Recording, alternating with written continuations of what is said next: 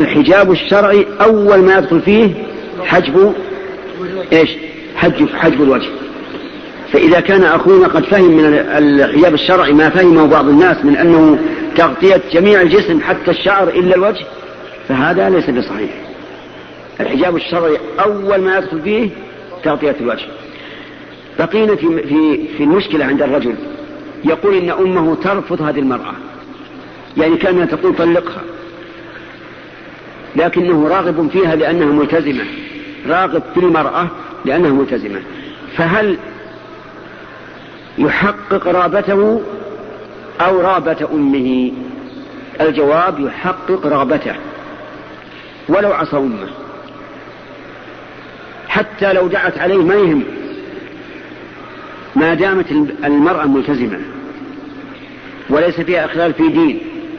وهي متحجبة الحجاب الشرعي. لكن أمه كرهتها فلا عبرة بكراهة الأم. لأن بعض الأمهات مع الأسف إذا رأت أن الزوج يحب زوجته جعلت الزوجة كأنها ضرة كأنها امرأة ثانية وكرهتها. وقال لها الشيطان إن, إن ولدك يفضل زوجته عليك. فتمتلئ غضبا وتقول أنا والله إذا قالت أنا والله وش يقول؟ هو نعم. هي ولا ولا أمه؟ أمه ظالمة في هذا الحال. لا شك أنها ظالمة.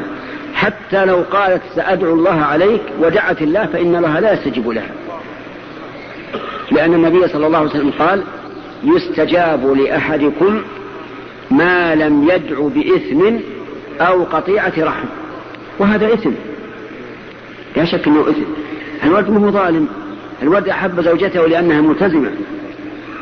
وإذا كانت الأم لا ترغب لا ترغب. ولهذا جاء رجل إلى أبي عبد الله الإمام أحمد بن حنبل وقال يا أبا عبد الله إن أبي أمرني أن أطلق زوجتي. إن أبي أمرني أن أطلق زوجتي. وأنا راغب فيها. قال لا تطلقها. لا تطلقها. فقال الرجل يا أبا عبد الله أليس النبي صلى الله عليه وسلم قال لابن عمر طلق امرأتك لأن عمر أمره أن يطلقها؟ يعني عمر قال لابن عبد الله طلق امرأتك فطلقها. فأمر النبي صلى الله عليه وسلم عبد الله بن عمر أن يطلق زوجته لأن أباه أمره. قال بلى يقول الإمام أحمد لكن هل أبوك عمر؟ جواب سديد.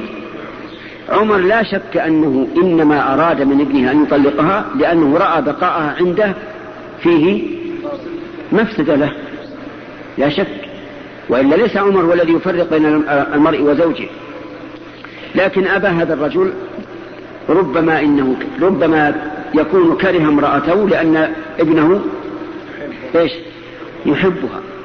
فيقول له الشيطان إن ابنك يقدم زوجته عليك. فيتضايق ويقول طلقها.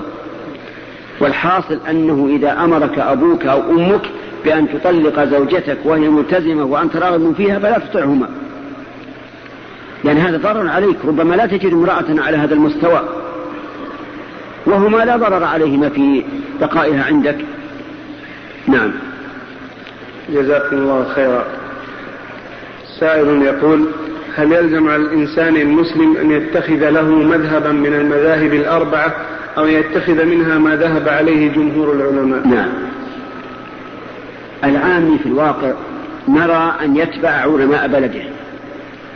أن يتبع علماء بلده الذين عرفوا بالأمانة والعلم. ولا يمكن نقول للعامي اتبع ما شئت. لو قلنا هذا لكان فيه مفسدة عظيمة.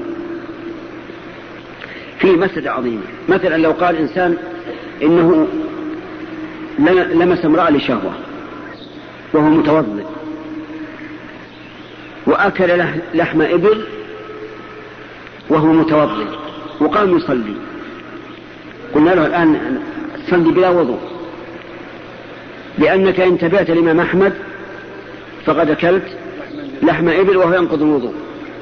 وإن تبعت الآخرين اللي قالوا بأنه لا ينقض لكن ينقض مس المرأة لشهوة فقد صليت بغير وضوء. فقال أنا بالخيار أتبع الإمام أحمد في أن مس المرأة لا ينقض الوضوء وأتبع الآخرين في أن لحم الإبل لا ينقض الوضوء. إذا صلى صلاة باطلة على كلا القولين وصار تلاعب في هذا.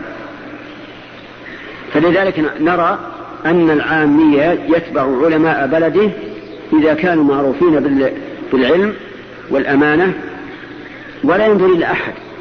أما طالب العلم الذي يمكنه أن يجتهد ويراجع الأدلة وينظر فيها فهذا يتبع من يرى أنه أقرب إلى إلى الصواب. نعم. جزاكم الله خيرا. يقول السائل هل يجوز آه، تذكير الناس في المقبرة أحيانا؟ هل؟ هل يجوز آه، تذكير الناس؟ تذكير نعم, نعم. آه، في المقبرة أحيانا إذا رأى, إذا رأى أن الناس قد أصابتهم الغفلة والإعراض عن الله وأراد أن يعلمهم بعض أحكام الجنائز مع ذكر خطبة الحاجة بين يدي الموعظة أحيانا. أنا لا أرى هذا. وأرى أن, المو... أن... أن... أن مكان المواعظ هو المساجد. وأما المقابر فليست محلا للمواعظ. اللهم إلا نادرا لسبب لكن بشرط أن لا يكون كالخطبة يقوم ويخطب وذلك أنه لم يرد عن النبي عليه الصلاة والسلام وهو أحرص الناس على بذل الخير والنصيحة أنه خطب الناس في, في, في, في المقبرة أبدا. غاية ما ورد فيما نعلم أنه كان على شفير القبر وأظن إحدى بناته تدفن فقال صلى الله عليه وسلم ما منكم من أحد إلا وقد كتب مقعده من الجنة ومقعده من النار. كل إنسان له مقعد إما في الجنة وإما في النار. نسأل الله أن يجعل مقاعدنا ومقاعدكم في الجنة. آمين. قالوا يا رسول الله أفلا ندع العمل ونتكل يعني على ما كتب؟ قال لا اعملوا فكل ميسر لما خلق له. هذه موعظة لا شك لكن ما هي على أنه قام وخطب خطبة الحاجة وأطال الكلام. ثانيا مر يوم من الأيام وهم في المقبرة في البقيع ينتظرون تلحيد القبر في جنازة رجل من الأنصار. فجلس وجلس الناس حوله كعادتهم رضي الله عنهم وكان في يده مخصرة يعني عود ينكت به الأرض فجعل يحدثهم حديثا عاديا بما يجري للإنسان حين موته وبعد دفنه حتى يلحد القبر. لكنه كان عليه الصلاة والسلام إذا دفن الميت وقف عليه وقال استغفروا لأخيكم واسألوا له التثبيت فإنه الآن يسأل. ولهذا ينبغي للإنسان إذا حضر جنازة وتم دفن الميت أن يقول اللهم اغفر له اللهم اغفر له اللهم اغفر له اللهم ثبت اللهم ثبت اللهم ثبت لأنه الآن يسأل يسأل الإنسان في قبره من حين ما يدفن عن ثلاثة أشياء عن ربه ودينه ونبيه فنسأل الله تعالى أن يثبتنا وإياكم بالقول الثابت في الحياة الدنيا وفي الآخرة. نعم. الخلاصة أنه ليس من السنة إقامة الخطب والمواعظ في المقابر إلا على حسب ما ورد عن النبي صلى الله عليه وسلم. نعم. جزاكم الله خيرا. نعم. يقول السائل قوله صلى الله عليه وسلم لعلي بن أبي طالب في كل عشرين دينار زكاة أو كما قال يقول ابن عبد البر أنه لم يثبت في تحديد نصاب الذهب شيء إلا عن طريق الحسن بن عمارة وأجمعوا على أنه متروك. نعم. يقال هذا صحيح. أنه لم يثبت عن النبي عليه الصلاة والسلام شيء في تقدير نصاب الذهب. لكن لكن ما ذكر مقارب لأن الدية كانت اثنا عشر ألف درهم وألف مثقال ذهبا. وهذا مقارب. وفقهاء الحنابلة رحمه الله أخذوا بهذا التقدير. فما دون عشرين مثقالا من الذهب ليس فيه زكاة.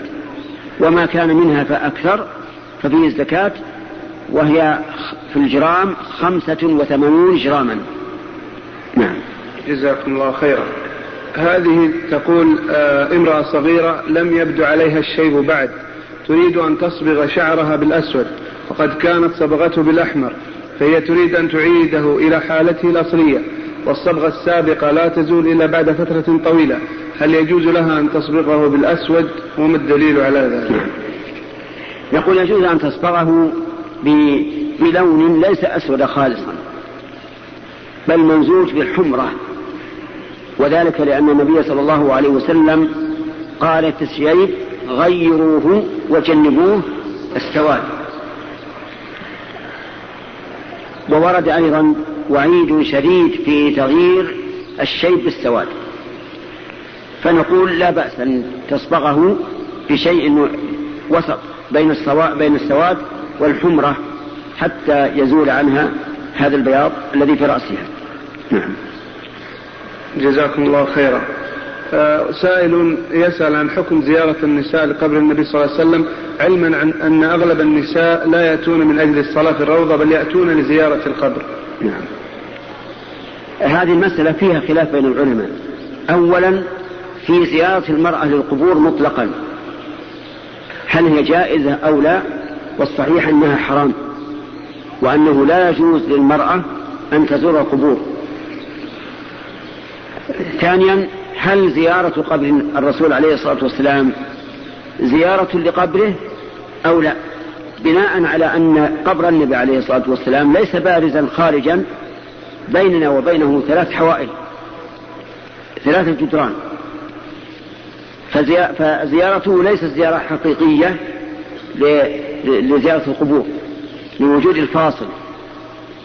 وعلى كل حال نحن نرى أن الأحوط بالنسبة لزيارة المرأة لقبر النبي عليه الصلاة والسلام الأحوط أن لا تزوره. والسلامة خير من, من الوقوع في المشتبه. والحمد لله إذا قالت المرأة السلام عليك أيها النبي ولو كانت في أقصى المشرق والمغرب فإن الله وكل ملائكة يحملون هذا السلام إلى إلى من؟ إلى رسول الله صلى الله عليه وسلم. ولا حاجة أن تأتي شيئا مشتبها في حكمه مع وجود أمر واضح. جزاكم الله خيرا. نعم. سائل يسأل عن أنت مدلس يا معرب مضى أكثر من حول نصف الساعة على موقفنا الليلة الماضية. نعم. طيب.